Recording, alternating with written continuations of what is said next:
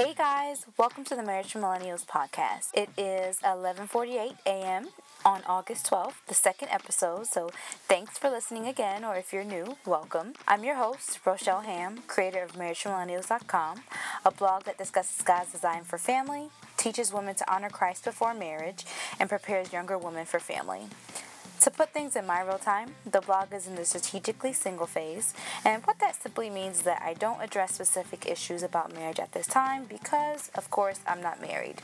Instead, my current focus is teaching women to honor Christ before man and preparing them for family if that is a current desire they have.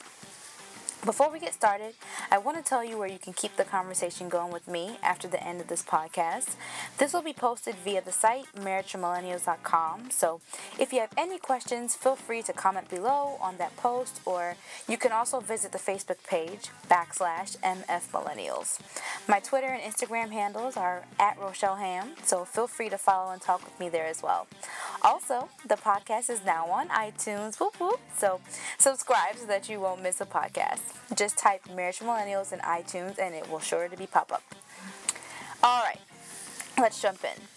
First, I want to thank everyone that shared and commented on the first podcast. You guys are the best. I didn't really think anybody would care, to be honest. Um, another thing, I found the mic I want for the podcast, and I'm going to get it soon. So, once again, I do want to apologize for the background noise in the meantime.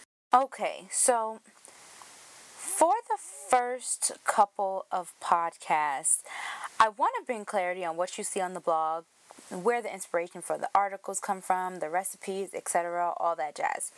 Today I want to talk about why family is important, specifically marriage. What's like what's the point of it all anyway, right? You know, when we hear the word marriage, specifically when it comes from a woman, our first reaction, we automatically think, you know, here goes another girl pressed about a ring, obsessing over a man, in a rush to be married, yada, yada, yada, right? You know, and while I do agree that there are some girls that cross that thin line and they start to make marriage their idol instead of God, which is another podcast in itself, I'm proud of myself for not being one of those girls, you know. Give a woman, you know, more credit than thinking marriage is only important to her because she can finally hit the activate button on that secret Pinterest board she's been creating, right? It's okay. I know you have one. But on a deeper level, there are deeper reasons for why family, specifically marriage, is important, and I really feel like we keep missing it. So here they are. It's simple. One, it's God's design. Period. A man that submits to the Lord and a woman that submits to her husband equals family two, which is the more practical reason I want you to understand for this podcast, is that strong couples build strong families, strong families build strong communities, and strong communities produce a strong nation. I want to thank Paul Carrick Brunson for that quote, by the way. Saw it yesterday on Instagram, thought it was perfect, had to screenshot.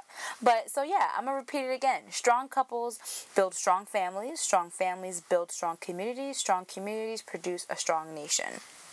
Now, now that you heard that quote twice, I want you to think back to the police brutality, you know, the bombings, and even more close to home, I want you to think about the attack on the family and how broken it is, right?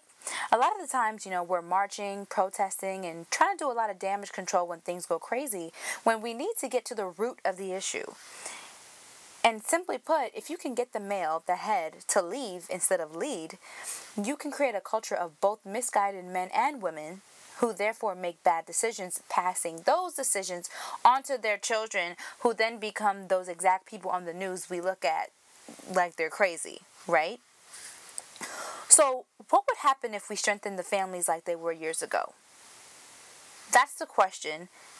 That's the point, and that's why millennials need to think about family. Not because we're in a rush for love, but because we are the ones that determine the direction of our nation. It's bigger than a ring, right?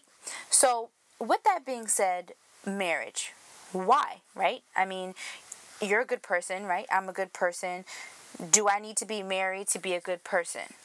Practically, not spiritually, because that's a whole nother story. But, right, on the general consensus, someone would think, you know, do I need to sign a paper to be a good parent? Is a good you know, is there going to be a light switch that comes on once I sign that paper that automatically makes me a good person? Why do I need to be married? You know, while technically you know, you don't need to be married to be a good person, but I do think that good people get proposed to. No shade, but I'm not sorry either. So now that we kind of got that out of the way, let's move on and look at some recent statistics. First, there was a study done at Penn State that shows that children who grow up with both bi- biological parents in the same household are less likely to experience a variety of cognitive, emotional, and social problems. Dual parent households often also maintain higher standards of living, therefore providing a more effective parenting skill set with less stressful life circumstances. Second study. Child Trends Databank also reported that among young children, for example, those living with no parent or in a single parent household, they're less likely than children with two biological parents to exhibit behavioral self-control and are more likely to be exposed to high level of aggravated parenting than children are that live with two biological parents. Children living with two married adults, biological or adoptive, also in general have better health, better access to health care, and fewer emotional or behavioral problems than children in live, that live in other type of families. Children whose parents are divorced also have lower academic performance, social achievement, and psychological adjustment than children with married parents.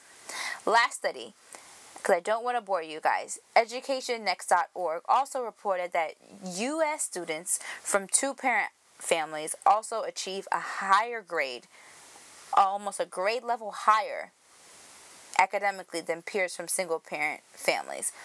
And, you know, these studies are studies that were just done last year, so they're super recent. So, since you more than likely will have a child, that's important. That's very important information. And even if you decide you don't want children, it's still important. It's still important because somebody else you know will have a kid, or somebody else did have a child in regards to your adult peers. You know, I remember my childhood and experiencing fighting cops and domestic from domestic disputes and divorce as a child. You know, I lashed out, skipped school when I was younger, and I started to get into the wrong crowd. You know, and not only that, I was also you know, searching to fill that void that I was lacking in my parents in friendships. And sometimes I still do. And this is you know, someone whose father is their best friend. I love my dad. You know, my father was in my life. He just wasn't in the home. And so, you know, children that experience a single parent household or even a two parent household of detached parents, some of those kids don't skip school. Some of them grow up to be bad cops or bad parents or bad politicians. You know, the dots all connect. So, as you can see, marriage statistically is the best institution for a nation with a higher quality of life. And that's why it's important. That's why Marriage for Millennials was created, and that's why you receive the content you do that you do from me. Okay? So, alrighty, guys, wanted to make that short and sweet. That's all I have for you today. Hope you find something again today to be grateful for. Search for those things, guys. We need those things just to kind of give us a refresh and let us know that we're breathing. Everything's okay.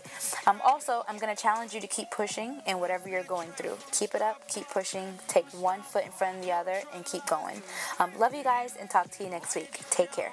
Hey, guys, Rochelle here, coming to you with a special PSA public service announcement. The music that you hear on the podcast are by two amazing Christian artists that I love, think that they're well for the podcast, and just in general. First one is Myron uh, Butler and Levi with Set Me Free. That is my jam. And the one you're listening to right now is KB. Song is called Drowning. Listen to the lyrics, love the songs like I do, and purchase them. Support your fellow Christian artists. That's all I had to say. Hope you have a good day. Alrighty, guys.